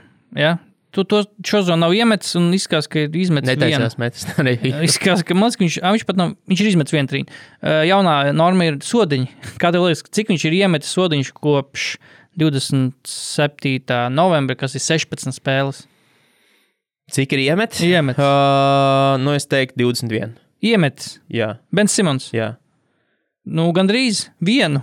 Tad 21, vienu. Viņš ir iemetis vienu sodiņu. Viens vai 16 spēlēs? Jā. Okay. viens no četriem. Un tas viss notika vienā spēlē. Viņš ir izpildījis sodiņus tikai vienā no pēdējām 16 spēlēm. Nu, tad viņš vairs vispār neuzbruka. Viņš, viņš, ah, nē, viņš, ir, sorry, viņš ir izpildījis krietni vairāk. Viņš ir 0-1, 0-2, bet iemetis viņš ir vienā spēlē, kas 5. janvārī pret Čikāgu 1-4. Wow. es- Jā, tas ir New Low. Un, wow. ka, vot par šo par sodiem nē, bet vispār par Ben Simons kā krītošo uzbrukumā kā ieguldījumu arī, runāja gan Laus ar Simons par to, ka Ik reizi, tagad, kad viņš ir laukumā, ik reizi, kad viņš izskatās, ka viņš varētu izpildīt kaut kādu metienu, visa publika vienkārši Nu, jā, jā. Tas jau kā vienreiz ieraudzīju. ieraudzīja. Un arī, ka tur ka- kaut kāda eksperta saka, ah, Benam Simonsam, nu, ķipa, tur laba spēle, tur 7 punkti, 9 bumbas, 5 piespēles. Bet kopš kura brīža Benam Simonsam, kā, man lika, mums likās, ka Ben Simons taču ir kaut kāds 11 punktu, tur 15 Maks punktu. spēlētājs. Jā, kā 15 nekā. punkti, 8 bumbas, 9 piespēles spēlēs. Tā kā viņa tā. Tie, tie kriteriji pamazām krīt, nu, kad, kas skaitās laba Ben Simons spēle, principā. Bet eh, labi, par Ben Simons tas ir cits stāsts. Um, varbūt tas arī ir pārsteigums, ka, tas nav pārsteigums, ka Ben Simons ir tāds, kāds viņš šobrīd. Um, pirms sezonas es atvēru, pastījos, ko es paredzēju šai komandai. Sacramento Kings. Mana prognoze pirms sezonas. Um, Tātad, klāt nāca klāt Monks, Delijs, Red Velvet Hatters, pilna sezona Domas plus Fox. Nu, nez, aizdoma, ka nebūs. eh, Ka nebūs, eh, bet 35 uzma, uzvaras paņemt gan var. Tā bija viņa līnija 33,4 33,5. Pērn bija 30, Rukans Kīgans Marijs prognozēts, ka otrs labākais aiz bankero. Ok, Kīgans Marijs nav otrs labākais rukais šo zonu, visticamāk, eh, ja es pareizi esmu sapratis esošo situāciju, bet Sacramento Kings ir šobrīd vismaz ceļā uz to, ka varētu pārtraukt leģendāro 16 gadu sē- sēriju, kad eh, nav iekļuvuši playoffs. Šobrīd viņi ir, jau tieši tev trivijā atries. Sacramento Kings šobrīd ir 5 spēles virs neitrālās līnijas, eh, 5 uzvaras vairāk nekā zaudējumi. Um, kopš kad pēdējais bija šāds sasniegums, ka viņi ir 5 uzvaras virs? Es sastajā gadā. Tad, kad viņi pēdējais tika playoffs, viņi ir pirmie savā, pir, pirmkārt, viņi ir pirmie savā divīzijā, kas nav mazsvarīga, jo tā ir divīzija ar Lakeriem, ar Clipperiem. Tur, ar, tur kāds, uh, kāds betons droši vien sēž un, un, un trīn pirksts šobrīd. Tur viss kaut kas labs var notikt. Jā, nē, viņi ir 23, 18 šobrīd. uh, Tur līnijai bija jābūt ļoti labai, kas divīzijas uzvar pirms sezonas. Vispār, jā, ņemot vērā, ka ir esošie čempioni. Visi pārējie tev noteikti bija favorīti pār viņiem. Def, Un, un, un es domāju, ka tur kāds 20 varētu būt. Tā divi, kā divīzija, Lakeri, Clipperi, Warriors. Suns. Un viņi ir pirmie vietā šobrīd. Jā, Uh, interesanti, interesanti. Viņiem šobrīd, tad, lai līniju pārsniegtu, viņiem ir vajadzīgas 11 uzvaras šobrīd, kas es teiktu, hot take noteikti, bet Hot es teiktu, ka viņi to izdarīs, un es ticu, ka viņiem būs divi All-Star šo, šo, šajā zvaigžņu spēlē. Es ticu. Wow, Es- Fox un Domas. Domas. Jā, es ticu, ka būs divi All-Stari. Bet, tas, bet vai viņi patiešām tiks vai nē, tas ir cits jautājums. Bet es ticu, ka ar visu to, ka tur kāds traumētais nespēlēs, es domāju, ka viņi varētu dabūt divus iekšā. Uh, jā, Kings negaidīja šādu, šādu pavērsienu. Es, es, es, es atceros, ka pirms divām sezonām es a- apzināti sekoju līdzi Kings. Man jau patīk, ka komentēja spēles Marks Jones, kurš joprojām komentē, un Dārgs Kristīs, kurš šobrīd laikam ir uh, Kings viens no asistentiem, trenerkropsam Maikam Braunam. Man patīk, ka viņi. Jā, Tā bija pirmā Haliburtona sezona. Gal galā. Es atceros, jā, es sekoju tai komandai, bet viņi, nu, viņiem bija tur pa viņiem, kā gāja, bet atkal, protams, sezona beidzās, kā viņi beidzās. Netika plēvos, netika plēni. Cits jautājums. Vai, ja, okay, ja viņiem tā sezona tomēr neiziet tik labi, nu, netiek patiešām plēvos, bet tiek plēnā, vai tas skaitās? Un, un ja viņi zaudē plēnā, Nē, Vai tas es- skatās? es- Nē, Tas nu, man, neskaitās. man nē, nu, vai nu esi vai play-offs viņiem vai vajag uh, banneru uzlikt, ja tikām plēnā? Nē, man tas plēns vispār. Viņš čakarē visu to sajūtu. Nu, Jā. Nu- Viņš čakarē vēsturiskos datus kaut kādus. Nē, nu, Arī. viens ir vēsturiskos, bet viņš čakarē manu nu, kā modeli, kā es par to visu domāju. Jo, piemēram, nu, manā smadzenēs, piemēram, tāda Vašingtons Wizards ir diezgan nu, bezcerīga komanda. Nu, tur- Bet viņi divas Bet- spēles no Jā, jā, viņi pat nav divas, viņi ir viena spēle. Viena spēle nu, un, un uzreiz pēkšņi viņi kļūst relevanti. Īsnībā viņi Jā. nu, tādos normālos apstākļos tur būtu super nerelevanti, bet tagad viņi, Viņi mistiskā kārtā nu, kā kļūst uh, aktuāli, uzvarot vienu spēli. Viņi būtībā. kļūst, jā, jā. Uh, bet, jā, Tev, nu, kas, aiziet, tev. kas man vēl tāds ir, man ir īstenībā vairāk uh, pareģojumi. Mm Mhm. -hmm. Bet, ko es gribēju tev pajautāt, nav svarīgs pat ar šo sezonu, bet uh, Mhm. mm. vispār es lasīju vienkārši nu, tādu interesantu. In, interesants, uh, interesants domu grauds vai temats, par ko uzrakstīt. Mhm. The Ringerā bija uzrakstījis kaut kas aizmirsts, kas uh, par statujām. Nu, Piņa, tipā- Maikls Piņš ir rakstījis to. jā? Iespējams, jā. Jā. Uh, par, par, par spēlētāju statujām. Nu, kā, kas, kas būs tie atlases kritēriji un kas būs, uh, kā nākotnē kaut kas tāds notiks, ņemot vērā to, cik ļoti zvaigznes šobrīd staigā. Tā, kas bija pēdējā statuja, un- kas tagad- Dirkam. Dirkam, jā. Un, un, un, un, un kā, kā to noteikt? Jo nu, viens no tādiem pamatakmeņiem ir bijis par, paralēli mm, spēlētāja spējām laukumā, arī tas, ka viņi pārsvarā ir liels, liela ietekme uz vienu komandu, vienu pilsētu, mm. ilgstoši spēlē vienā, vienā komandā un ir kļuvis nu, par tādu nevis labs spēlētājs līgā, bet reāli kaut kāda nozīmīga ikona frančīzē. jā. Un reālais jautājums ir, mm -hmm. ko darīt ar Kevinu Durantu? Kur Kevinam Durantam būs statuja? Jautājums tev. Jo, Viņam būs pie NBA līgas oficiāliem kaut kur Ņujorkā vai kur. jo iedomājies, praktiski, ja mēs skatāmies uz tiem vēsturiskajiem vis, nu, to, to risinājumiem, tad, piemēram, Dēminam Lillardam noteikti būs statuja Portlandā. Noteikti. jā, viņš ir šobrīd rezultātīvākais visu Un, laiku un, un spēlētājs. viņš nav, nu, neko nav uzvarējis. Būtībā. konferences fināls. Un Dēminam Lillardam, Lillardam noteikti būs statuja. Būs. Es ticu. Uh? Embīdam, jā, arī. Nu, Bet, eh, zini, tur ir jāņem vērā kāda komanda. Jo Portland ir tāda, kur okay, viņiem viens tituls, viņiem ir Drexlers, Waltons, tāds spēlētāji bijuši. Bet, eh, nu, Filadelfija, man liekas, ka pietiekami daudz sasniegumu. Un šī tāds posms, kad ir Embīds bijis, kurš neizcīna titulu, tur ir tā, varbūt tas varētu būt ļoti tāds.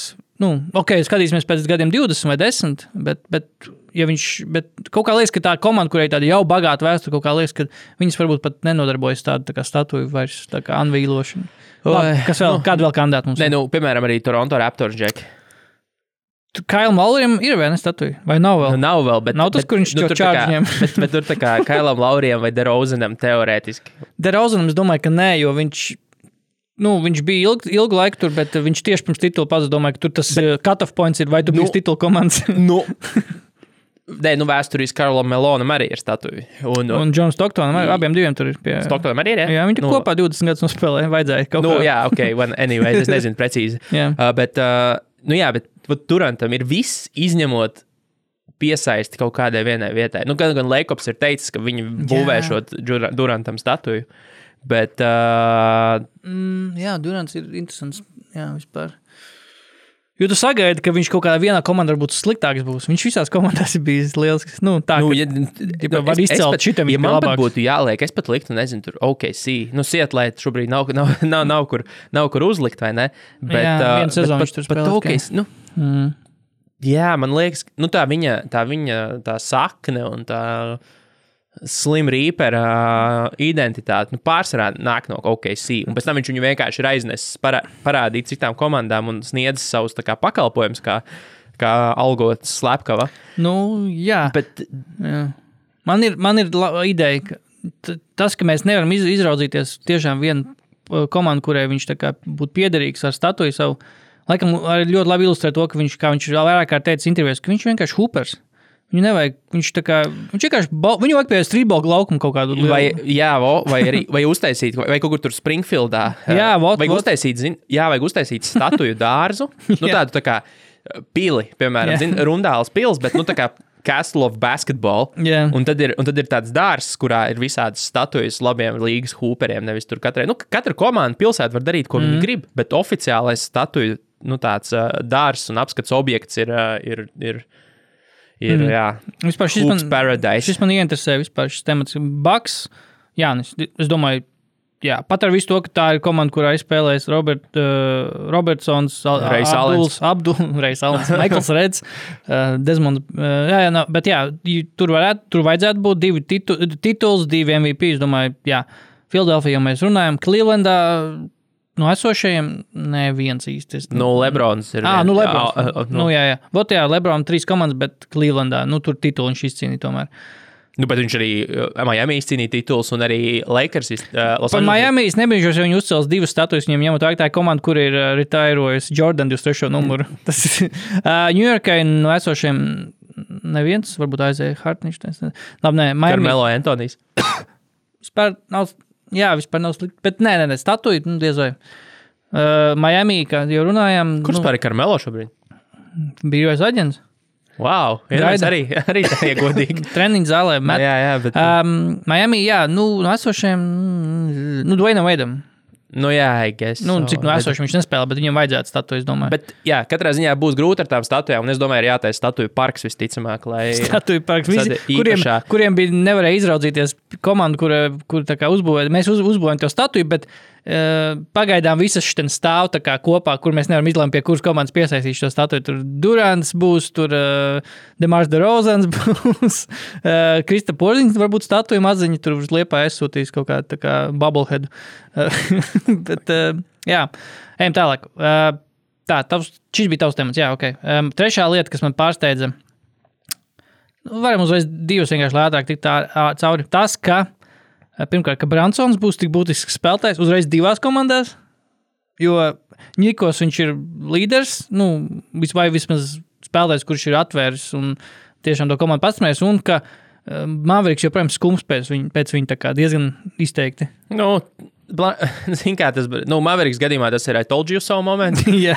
kur visi, visi zināja, ka tā notiks, bet nu, Jā. tāpat, tāpat Jā. izdarīja tā, kā Jā. izdarīja.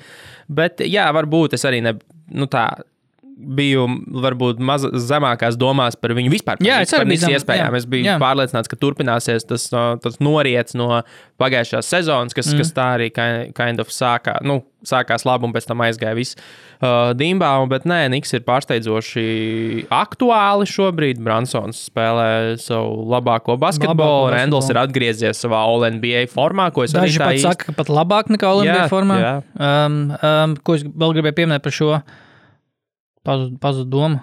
Jo, Haidī, pazudu doma. Uh, Maveriks, Bransons. Šīt. Nu, jā. Pazudu doma, kaut kas. Ah, Dievs, labi. Nē, aizmirsu. Fakt, kaut kas bija. Mm. Nu, labi, nebūs. Nebūs otra lieta, ko mēs pirms sezonas runājām, un kas man pārsteidz, ka varbūt, okay, varbūt tās sarunas nav tik izteikts, bet uh, arvien mazāk paliek argumenti, kā to apstrīdēt. Un, ja tavs arguments ir tas, ka viņš jau to divreiz ir dabūjis, tad tev jāmeklē jauns arguments. Uh, Nikola Jokic, uh, kā noteikti tas, ko mēs pirms sezonas tā kā ap, nu, neticējām, ka tas varētu notikt, uh, bet viņš jo, šobrīd ir jo, tomēr joprojām legit MVP kandidāts. Un, un tiešām ties, ja tavs vienīgais arguments ir, ka Maikls Mons arī to teica, Denveras galvenais treneris, ka ja tavs vienīgais arguments ir, ka viņš jau to balvu dabūjis divreiz, tad, sorry, tev nevajadzētu balsot vispār. Nu, jā, nē, nē, man, man tīzāk tas pat patīk. Ka, nu, ir sajūta, ka tas diskurss ir mazliet nomainījies, un ka nu, nebūs stulbi balsojumi par to, ka nu, jā, viņš ir dabūjis divreiz. Kam, Jā. tad, kam tad lai Jā. mēs domājam, nu, jā, no, kam tad lai. Nu, Jo šobrīd notiek tas, ko mēs runājam, ka vienīgais, varbūt viens no tiešām scenārijiem, nu, vislabākais kā, arguments Džokiča sakrā būtu, ja viņš, viņš dabūtu trešo MVP, būtu, ja Denvera ir konferences vai nu līdere, vai uzvarētāja, vai, vai tur sēž un uzvaras dabū. Viņš šobrīd ir konferences līderi kopā ar Memphis Grizzlies. Um, un jā, viņš ir. Viņam varbūt nav jādara tik daudz kosmiskas lietas kā pirms tam, jo tagad ir gan Marijas, gan arī Portas tagad atgriezies, un komanda tieši, un Go- Gordons ļoti labu sezonu aizvada.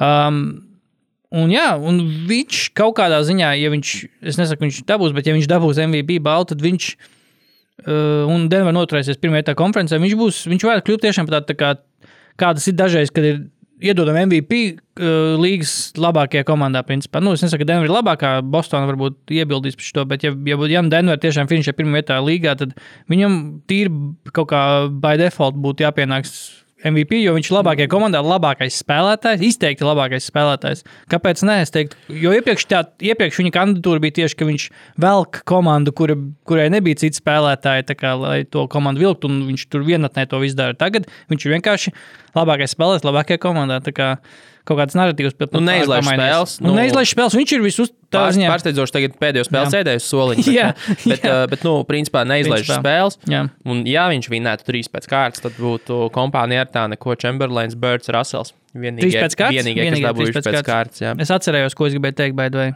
par uh, Bransonu.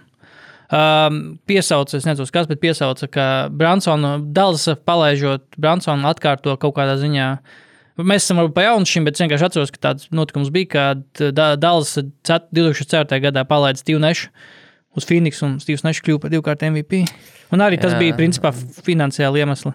Toreiz es nezinu, kā tagad bija iemesls, ticu, ka arī finansiāli, bet, bet jā, fit varbūt arī kaut kā negribēja, lai Lukam apkārt ir vēl viens bums. Bet par to jau arī tika runāts, ka, ka patiesībā Dallas low-key ir baigie, baigie skopuļi. Mm. Jo viņi ir ļoti maz tērējuši, mm. tērējuši spēlētājos un vienmēr ir salipinājies kaut kā. Nu, Jā. No pirmkārt, tev ir stabils pamats, vai ne dirgs bijis, un tad tu kaut ko vari tur aplipināt mm. apkārt, bet tā reāli Tā tā viņi nav investējušies. Tā bija ap viņu. Piedāvā vēl nemaksāja dirkam, lai dabūtu citus lētākus spēlētājus, kaudzītu lētākiem Tā spēlētājiem. bija. Tā, tās Di- Dirka pēdējā gada bija, ka viņš pirmkārt jau Dirks paņēma to peikatu. Jā, jā. Un ap viņu lipināja klāt kaut kādus vienas sezonas uh, algotņus, kaut kādus. Jep. viena sezona, ok, nestrādāja, nākamā tūri tā kā ar kaut kādiem algotņiem.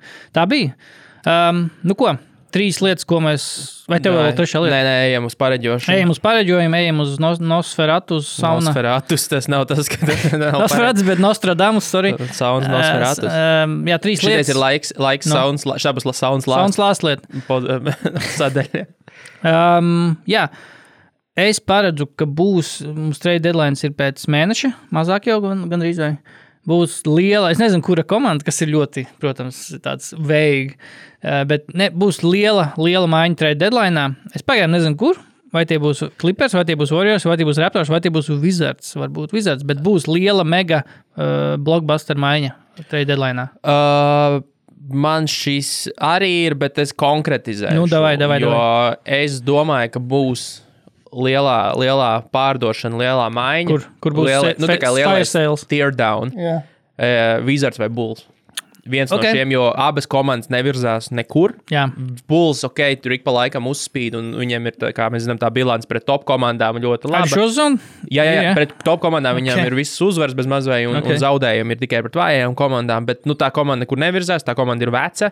Nu, tādā ziņā, ka tev ir, tev ir uh, Vūčs komandā, kurš ir viens no galvenajiem spēlētājiem, tev ir DeRozans.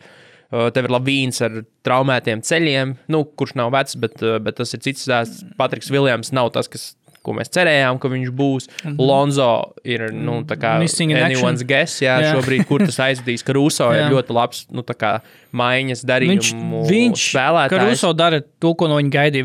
Viņam nav jāvēl komanda. Uh, tur, principā, es domāju, ka Jā. DeRozans vai Lavīns vai abi divi mm. varētu, varētu nonākt situācijā, ka tiek aizmainīti uz komandām, kur tas nu, tiešām var noderēt. Es domāju, ka Karuso no, varētu būt iesaistīts. Jā.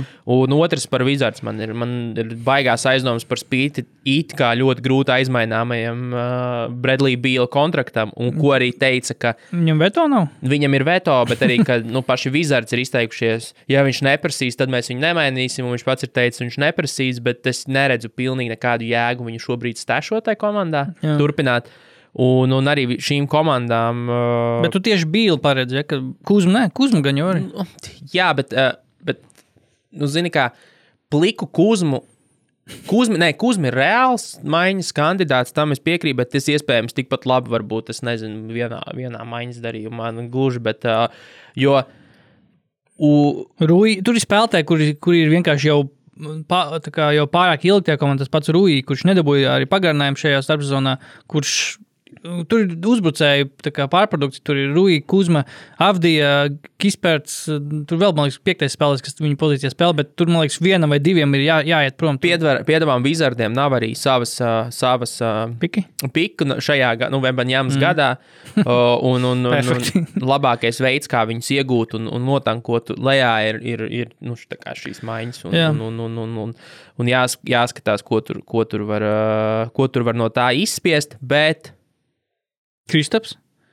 Kristaps ir drošs. Mēs pagājušajā gadā domājām, ka nu, Ā, ir, ir problēmas, bet Kristaps ir safe. Es pēkšņi- domāju, ka viņš ir drošs šajā gadījumā. Nē, es domāju, ka šajā gadījumā ka viņš varētu būt drošāks par, uh, par bīlu. Jo tāpēc, ka nav, saprot, nav jēgas no tā bīla tur. Nu, tā kā tu nedabūsi neko no, tu par Kristapu, tu nedabūsi neko labāku par bīlu. Jā, Bet tev vajag labāku. Tu nevari. Ar, nu, Bī- Bīls nav tavs līderis. Nu, tas vienkārši nav iespējams šajā komandā. Mm. Tu vari aizmirst šīs komandas modeli, kurā Bīls ir līderis. Līdz ar to tur nav, es tur neredzu citus scenārijus, kā viņus, mm. kā viņus mēģināt, mēģināt mainīt prom. Un, un, un, un, un, jā, un, un teorētiski, nu, jā, tagad arī jāskatās, vai tu vari dabūt labus pirmā raunda pikus uz nezinu, šī gada draftu, jo, jo tur jau arī nu, no kurienes viņi nāks, kādām komandām, un, un vai tu vispār vari izvēlēties. Nu, mm. Dabūt, tur, protams, ir jāstāsta, bet es jūtu, ka šajās komandās varētu, varētu Jā. kaut kas tāds notikt. Tie paši Blazers, manuprāt, ir, arī ir sketči, kas, kas un kā, jo vajadzēja būt it kā diezgan labai komandai. un, un bija sezonas ievadā. Jā, bija arī uzplaiksnījumi, bet nu, tagad arī spolē uz vietas uh, kādu laiku jau, un, un, un neko tādu īstu prātīgu savā izaugsmē nerāda. Noteikti ne to, ko varbūt nezinu, cerēja, ka beidzot būs nevis viens pārsteigums fināls, bet, uh, bet nu, reāli progress. Nevis. Uh, Phoenix. Jā, nu, Phoenix ir triki. Nu, Ņemot vērā, ka jau cilvēki piesauc, ka varbūt tas lokus jau ir aizvēries. Nu, jaunais īpašnieks, tas ir viens Arī. no faktoriem, Jā. kurš arī ir izteicies, ka gribētu, gribētu ne, ir ļoti iespējams dažādas, bet es turos pie šiem divām komandām. Ka, mm. ka, ka, bet es, kā jau teicu, nebūšu ne par Raptors pārsteigts. Neko, jo Raptors vispār ir visneparedzamākais, manuprāt, scenārijs, Jā, kurā viņi pēkšņi atkarībā no tirgus situācijas var izdarīt jebko. Jebko, Tā par to arī bija iespēja rakstīt tieši par to, ka viņi tikpat labi var turpināt, jo uh, spēlētāji ir ļoti labi. Un, neska, un pirms sezonas pamatot paredzēja, ka tā komanda viņai vajadzētu būt labai, labai, labākai nekā viņi ir šobrīd. Bet uh, tieši tā, viņi var gan kaut kādu rebuildu taisīt, viņi gan var tu- turpināt virzīties uz priekšu, jo viņiem spēlētāji ir, viņiem ir, viņiem gan ir līguma jautājumi, daži tas pats Freds Van Līts. Uh, Un Paskals Jakams, kurš ir dabūjis Olimpijā, viņam supermaks pienākas, tā, un viņš šobrīd izskatās pēc Olimpijas spēlēm. Um, kā tur arī ko- komandas kaut kā, kā tie rakstā minēta, komandas gaida, ko darīs, kāds būs nākamais gājiens no raptoriem. Vai viņi vispār kaut ko darīs, jo pieminēts arī atkal tur piku čupas, uh, ko varētu dabūt par, gan par OG, gan par Paskālu, bet uh, jā, par Vizardiem vēl. Uh, arī tas pats uh, Vils Bārtaņs, kurim ir ļoti neizteiksmīga sezona, bet viņš kā spēlētājs, kuram ir reputācija, kurš var Nu, punktus gūt, varbūt nu- vienkārši slikts fits Vašingtonā, viņš jebkurā citā komandā gan jau būtu arī noderīgs. Tā kā nē, nē, spēlētāji ir Warrioriem. Nezinu, vai kaut ko mainīt. Nu, joprojām stāv un kaut kādā ēnu valstībā James Weismans. Nezinu, vai tur. Uh, jā, man liekas, ka tikai tāpēc, ka. Nu, nevis tikai tāpēc, bet Warriors ir tik laba komanda, ka tur neviens viņam nepārmet, ka viņi ir otro piku vienkārši principā izniekojuši. Principā izniekojuši. Jo viņiem tas otrais piks arī iekrita rokās vienkārši. Nu, būsim Nu, jā, godīgi. bet tas varēja būt Lamelo. Tas varēja būt Lamelo, bet nu, Lamelo mēs redzam, kas arī šobrīd šaltā noteikti tā komanda ir. Labi, Labi, es labi teiktu, ka- Lamelo jau ir labs, tā komanda jau ir. nu, Komanda ir slikta, bet mīksta. miskas tas gan. Um, vēl kāda lieta. Um, līdz sezonas beigām 30 punktus vidē spēlē. Uh, tā kā sezona 30 punktiem spēlē noslēgs trīs vai mazāk spēlētāji. Šobrīd mums ir pieci. Atcerieties, pirms nedēļas bija septiņi. Jā, Es domāju, ka sezonas beigās mums būs trīs, un tas būs droši vien Luka, Embīts un uh, Jānis. Uh, es nedomāju, ka- tur vēl kāds cits ielauzīsies. Varbūt pat Jānis izskatīs no 30 punktu zonas. Viņam 7 punkti bija vienā no pēdējām spēlēm, liekas, tagad kaut kad. Un viņi uzvarēja tāpat. Bet es domāju, ka tas bums, jā, tiešām varētu būt nokristies. Jo es nezinu, man nav objektīvi iemesls. Es vienkārši nedomāju, ka tas ir sustainable kā tāds. Vienkārši tā, tā, tā turēt tādu, tādu, tādu latiņu. Bet, uh, jā, 3 Nu, Labi, kas tur nāk, kas tur vēl ir tagad? 30 punktu guvēja. No, jā, aptuveni. Nu, Ā. kāds ir tas saraksts, kurš varētu Jā, jā, varbūt tūlīt, tūlīt ielādējās labi tagad. Tā, tā tad, jā, pirmais ir Luka ar 30, ā, cik viņam ir, nu, kas ir notiek, kas te ir internets, ko tik lēns internets, sorry. Tā, Luka, jā, 33,8, Embīdam 33,4, Jānim 31 precīzi, Šeis Gilģis šobrīd ar 30,7, Teitums ir pēdējais ar 30, viņam 30,6, nu, tad nāk Durants 29,7. Viņš gan varētu īstenībā būt. Viņš varētu, ja kāds izkrīt ārā, varbūt Jānis. Nu, tikai viņam pašam ir, pašam ir jāatgriež. Jā, jāsaka tas gan. Stefam 29,2, Lebronam 29, Mičelam 28,8. Es paredzu, ka Stefs varētu ar 30 finišēt. Tāpēc, ka Warriors būs nu, panika modā. Skriest, jā. Tur vajadzēs, tur vajadzēs mm. uh, Stefa nogriezni mēnešu kaut kādu garumā, kur viņš tur 35 vidēji spēlē metīs. Jo es paredzu, ka Stefs varētu kāpt augšā noteikti. Jā. Nevar zināt, kas ar SGA notiks tur arī. Jo, jo, jo, jo viens no maniem pareģojumiem Davai. Ļoti labi. Nākotnē. Nu. ir tas, ka OKC varētu šajā maiņu darījumu kā Termiņā. ciklā Ciklā. kļūt par pircējiem, nevis pārdevējiem. Hmm. Jo šobrīd viņi ir pārāk labi, lai būtu nu, tā kā sliktākā komanda. Jā. So, komanda līgā viņiem ir. Kad mēs pēdējo reizi redzējām komandai, kuras sitās papakšgalu, tik izteikti stabilu All-Staru, kas būs SGA, nu tur viņš bez variantiem būs, būs All-Star spēlē, es domāju. Un, un, un, un, un nu, jā, būtībā tur nezinu par vienu, nu, ne MVP, protams, bet, nu, tā kā visu laiku viņš ir pašā šajā topā, viņi ir, viņi ir labi, viņiem ir visi Jā. iespējamie piki. Un Jā. kas tieši interesanti, ka viņiem jau patiesībā uz 23. gadu uh, ir, uh, nu, tā kā ir savējā un kaut kāda viena, uh, nu, tā kā augsti, augsti protektēta. Uh, protektēta. Protektēts, tas ir vārds latviešu valodā. Jā. Protektēts, jā, aizsargāts, ļoti augsti aizsargāts. Jo tu apstīsimies, ok. Pagaidām, viņiem jau droši vien daudz tādu. ir, ne? Future draft picks. Tu paskatīsies, Reku Comprehensive Guide. No. Tā tad, jā, viņiem ir, ā, viņiem ir savējā, un, un tad ir klipera. Uh, bet uh, klipers vaps, bet nu, tur redz, ticamāk, nekas tur nu, nekur baigi neiesvapos, nekā, nekam ir labā. Mm. Bet uh, viņiem ir dafigā. uh, 2004. 24. gadā ir savējā, ir no kliperiem, kas ir unprotected, pirmais rauns, ir no Rockets, kas ir uh, top 4 protected, mm -hmm. no Jazz, kas ir top 10 protected. Nu, tur ir baigā kaudze, un, un, un gal galā Vembaņā dabūs tikai viens spēlētājs. Tāpat šajā laikā mēs aizmirstam, viņam ir fucking Čets Holmgrens, kas ir. Uh, nu, Kas ir aizmirsts? Bet kas ir aizmirsts, bet kas būtībā ir ļoti jā. līdzīgs tips spēlētājs, vai ne? Jā. Un, jā, nu es nezinu, kur viņiem vēl vairāk, nu cik ilgi viņi taisās šito nodarboties ar šo hordošanu un, un, un, un darīšanu. Varbūt, varbūt ir pienācis laiks. Nu, atvest, atvest Beal uz to komandu un, un, un, un, un spēlēt, spēlēt playoffs beidzot. Jā, Ā, runāju par. Man arī bija līdzīga doma par pārdevējiem un pircējiem. Pirms sezonas es atceros, ka bija prognoze, ka, nu, ka džēzus, nu, ka jā, sezona droši vien būs tukša sezona, ka viņi būs noteikti viena no pircējiem vai pār, nu, Pārdevējiem. pārdevējiem, jā, sorry, pārdevēji.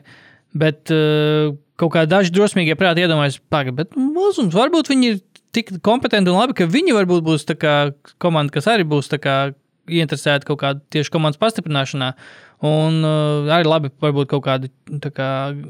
Maiņas darījumu un kā sastāvdaļas var būt tāds pats Maiks Konlijs. Noderē, noderē, noteikti noderētu kādai komandai veterāns. Uh, Šobrīd, kā droši vien, kā rezerves saspēles vadies, bet ļoti uzticams. Un tas pats Jordans Clarksons gal galā. Starp citu, OKC pēdējās divas nedēļas top 3 uzbrukumā un top 3 aizsardzībā. Tajās divās nē, nedēļās. meloju, meloju, meloju, meloju. Uh, top 15 aizsardzībā. Es nepieņemu, bet top 3 Close uh, plus mīnusā. 5-2 viņiem nu, uh, ir uh, bilants un, plus, mm. un net ratings plus 1. Um, Denverē plus 17 jēzus arī. Ok, uh, bet jā, jūta, bet uh, tad šis arī aizies uh, harmoniski uz manu nākamo prognozi, kas nav gluži par šo sezonu, bet vispār par to, kā mēs, kā vir, iesim tālāk vispār NBA kontekstā par maiņas darījumiem, kā, manuprāt, ir, ir, ir, jau, ir jau bijis sasniegts kā maiņas darījums, kaut kāds kā pīķis tādā ziņā, ka ko, ko viena komanda atdod par vienu spēlētāju. Un šajā gadījumā es pieminu, protams, Rudīgu Bēru un Timberwolves maiņas darījumu. Uh, kad pretējā virzienā uz jūtu devās Maliks Bīslis, Patriks Beverlis, kurš šobrīd ir Lakers, Leandro Balmāro, Volkers Keslers, kurš ir, daži saka, jaunais Gobērs, uh, Jerets Vanderbilts, 23. gada pirmais, pirmā raunda piks, 25. gada pirmā raunda piks, 26. gada pik, piku apmaiņa, 27. gada pirmā raunda piks, 29. gada pirmā raunda, pirmā raunda piks. Um, Un tagad arī pop, populāri ir uh, uzdot šo jautājumu, vai, vai ja Minnesota piedāvā Rudīgu Bēru patiešo pret Lauru Markanu, vai jūt piekristu? Nu, nē, Nē, nē nu, ne? protams, ka, ne, protams, ka ne, nav jau pat nekādas sakarīgas vajadzības tam. Nav, nu, nav, tev. Tiešām, es tieši šodien domāju par to. Galu galā, kad vi- viss būs, viss būs uh, izdarīts un pateikts, Mhm. kādu domā, kuram no trim būs vismazāk uh, all, all defensive komandas? Pirmā, nu, vai pirmās? Pirmās. Jā, Ir divas tikai. kuram būs mazāk? Nu, Moblijam, cik viņam ir šobrīd? Jerenam Nu, Jacksonam Jā. vai Kessleram? Um, Jeram Jacksonam ir jau viena. Ah, pirmā nav. Pirmā, laikam. pirmā es nav. neesmu drošs, bet nav. nu, Bet tas tikai nav- pirmās, jā, mēs Jā. pirmām tikai ne. Es domāju, ka um, Jacksonam. Man liekas, ka vismazāk? varētu būt. tā- Ah, vismazāk. Uh, nu, nu, laikam tas tā kā safe pick ir droši vien Volkers Kesslers, tīri tāpēc, ka uz reputāciju šobrīd pagaidām, jo viņš ir rookies vai otrs. Nu, viņš ir vēl? rookies, jā. Jā. Viņš šobrīd ir rookies, bet jā. par viņu kā rukiju. Nu, mēs viņu jau salīdzinām ar Grudīgu Bēru. Viņš ir Rudīgu labāks par Rudīgu Jā, Bēru. ka viņš ir aizstājis Rudību Gaberu vienatnē.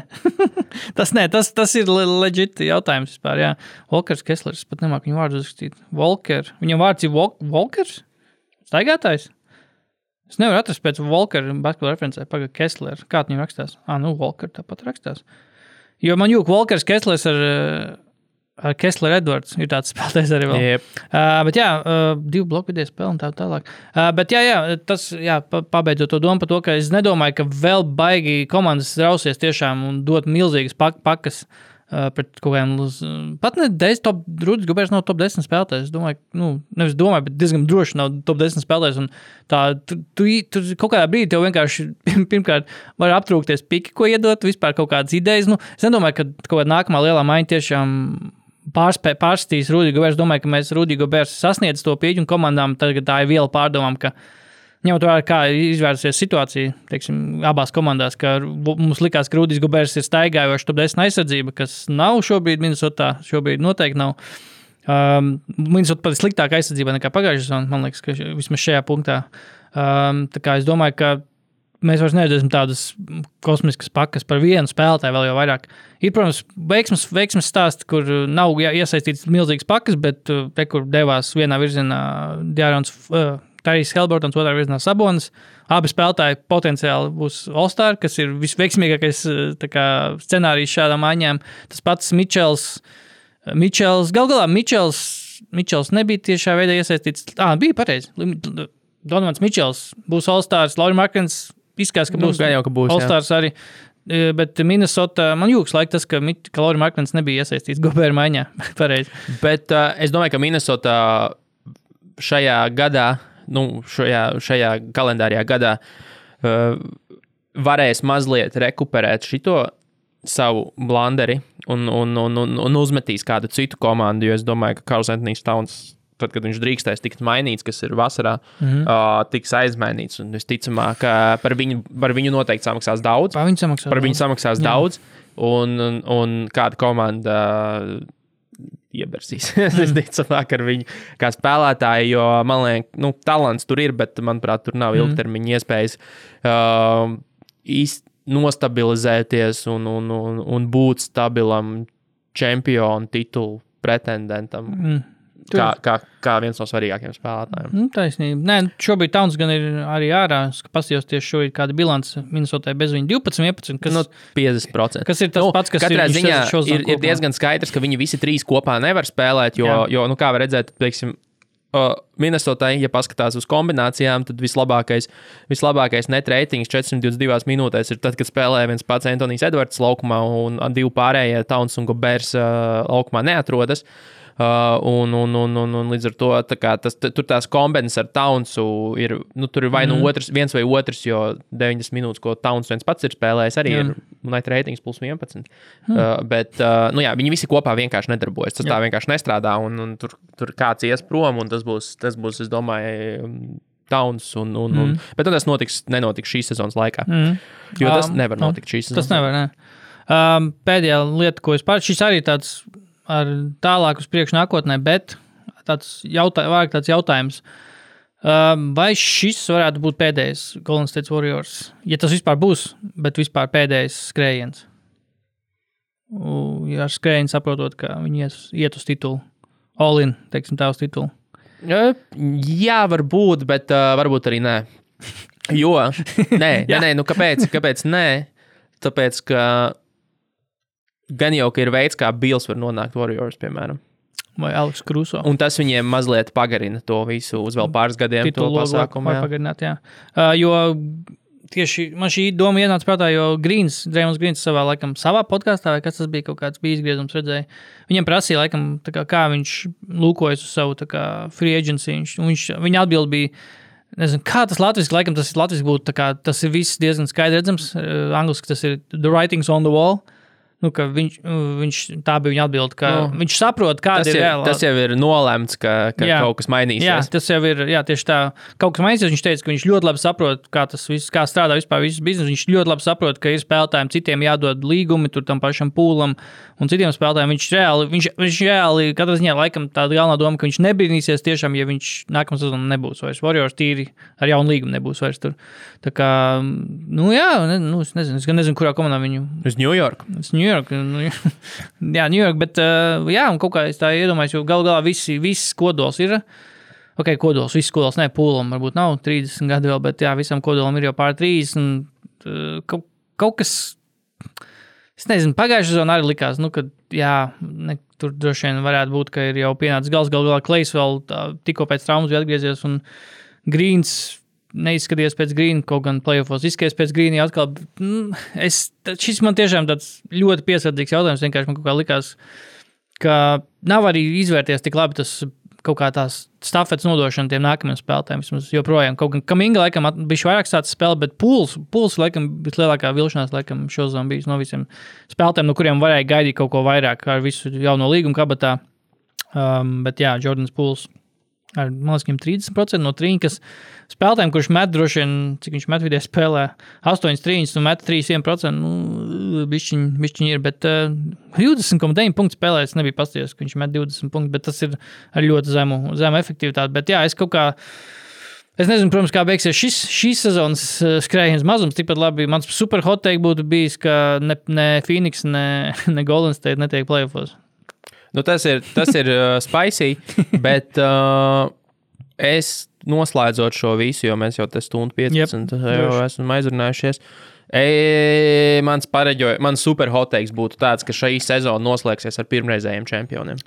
Man bija kaut kāda līdzīga, Jo līdzīga doma vispār. uh, man ir tā paša Denvera, ir ļoti spēcīgs kandidāts. Uh, Grizzlies, Pels. nevar zināt, jā, kas ar tiem pelikāniem notiks.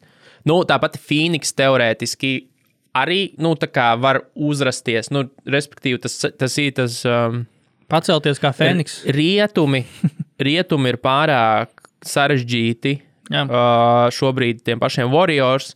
Uh, vai, nu, nezinu, nerunājot nemaz par Lakers, kuri varētu, varētu no turienes izlīst, uh, un, un, un, un austrumos. Man kaut kā gribās domāt, ka, ka Brooklyna, ka Brooklyna varētu reāli nopietni var par šo, par šo visu pacīnīties. Un, mm. un, un, atkarībā, protams, no veselības, bet, bet uh, salīdzinot ar rietumiem, man teiksim, tā baigi nebaida. Tā Austrumi? pati Bostona, hmm. tā pati Milwaukee. Nu, Milwaukee jau īpaši, jā, vienreiz mm. uzvarēja, bet tur šobrīd tik šķidri tas viss notiek. Jānim arī laba sezona, tīri vakumā skatoties, kaut bet, ja skatās kopējā jā. filmā, tad, Jā. tad šī viņam ir viena no tā kā sliktākajām pēdējā laika sezonā, nu, tā efektivitātes Jā. ziņā un viss. Un Middletona jautājums, es Kaut, kaut, kaut neuzticos. kas par mikroklimatu arī tur dzirdēts, ka Nu, jā, nav jā. gluži tik rožaini vairs. Es, tur- es, neusti, es vienkārši neusticos. Es, Jā. tā, komandām. es labāk uzticos komandai ar Jokiču šobrīd, ja viņi ir veseli, ja Denver ir Jā. tāda, kāda viņi ir, versus komandai ar Jāni. Mm. kurš ir pārcilvēks, bet ar kaut kādām vecajām blūzām šobrīd. Jā. Nu, kur tur atkal raustās mest sodiņus un, un, un tā tālāk, un, un, un tas, tas nav labi. Tas mm. man nepārliecina. Um, jā, būt pa Brooklynu arī piebilde. Vai viņiem kaut ko maiņas darījumos varbūt vajag dabūt vai aizmainīt, vai kas vispār būtu? Nē, nu, garo spēlētāji viņiem vajag. Viņiem vajag- viņiem reāli- viņiem ir metēji, Mils, Karijs. Metēji, kurus neizmanto. Bet... Jā, nu, viņiem, Jā. ir, viņiem par daudz ir metēju un vajag kaut kādu garo, bet nav jau to garo, ko paņemt. Nu, tā kā nav jau tāda normāla. Nu, nu, Mails Tērners tajā komandā būtu diezgan spēcīgs. Mails Terners arī arguments. interesants tipāšs. Viņš pirms cik jau kādu laiciņu pats kaut kādā podkāstā bija kā sevi reklamējis Lakeriem, ķipa, Jā, viņš jā, jā, jā. Nu, jā, Viņš jā. šobrīd aizvada labāko karjeras sezonu, principā, un kaut jau runas par uh, extension jau pacēlušās, ka vajadzētu viņam extension. Bet jā, Brooklyn, uh, man bija kaut kāda līdzīga doma pirms, pirms mēs sākām ierakstīt par, par kaut kādu pirmreizēju čempionu, bet es kaut kā nevarēju sev, kā nevarēju nocēt tam līdz galam, nu, vai Denver vai Mem- Memphis taču nevar. Bet no rietumiem es neredzu reāli. Skan- Nu, Warriors ir viss tos, ko piemin, tāpēc, ka tev ir tā, tā vēsture. Jā, nu, tas, Bet, bet nevienu citu tādu jēgpilnu kandidātu ir ļoti grūti saskatīt. Mm. Ļoti, visiem ir tik daudz problēmu šobrīd iesaistītajiem pārējiem, kas. Nu, Jā, Nē, nu, man, man liekas, ka šis varētu būt gads, jā, ka mēs redzēsim, ka mēs redzēsim jaunu čempionu un, un būs Tas pietiekami. būtu tieši jauni vispār, kad nav Nu, jā, nu, ko- ko- frančīze, kas nav nekad izcīnījusi. Denverē nav. Memphisai Nav, nav. Nevajadzētu būt. Jā, Nav. Brooklynai nav, protams. Oh, Pelikāniem nav. Ja viņi kā agrāk kaut kādā saucās, viņiem liekas, kaut kāda. Viņiem bija kāda, viņi bija džēzus vecie. Viņi bija tā kā vecie džēzus, man liekas. Vai New Orleans džēzus bija, un tad pārcēlās jūtu, un tā kā Pelikāns, man liekas, ka nulles izcēlās. Ah, paga. Labi, tur ir sarežģīts tas. Viņi no Charlottes izcēlās. Viņi ir no. Jā. Nu, tur ir. No vienas komandas, divas komandas tagad. Jā, ir- jā, nu tā, tā kā nav svarīgi. Jā, jā. Bet skatāmies uz šī brīža normāli, nevis tur kaut kā, nu, kā Minneapolis Lakers arī Vai, diskutabls. vai OKC visus Sietlas sasniegumus pie, pieņēmuši? Jā. Nē, tur Sietlā, Nē, nē. man liekas, tur karot, ja tur kāds pateikt, ka Oklahomai pienāks viss Sietlas panākt, tas tituls vai kur, kas viņiem bija tur viens. Jā, Šons Kemps, OKC leģenda, Gerijs Peitons. Jā, nu ko, viss. Labs ir. Uh, skatāmies basīt pirmdien agrās spēles. Um, kaut kas vēl piebild kādu.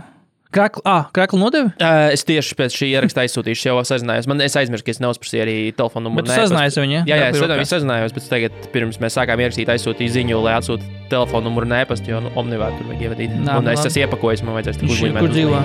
Uh, Ne Rīgā? Nē, nē, Rīgā. Bet, uh, Labi, nu, ok. Tāpat es pāri aizsūtīšu ērtāk nekā. Vairāk, vairāk info nevajag. Labi, vai viss bija Labi, zaudēts? jau- What are we talking about? Practice?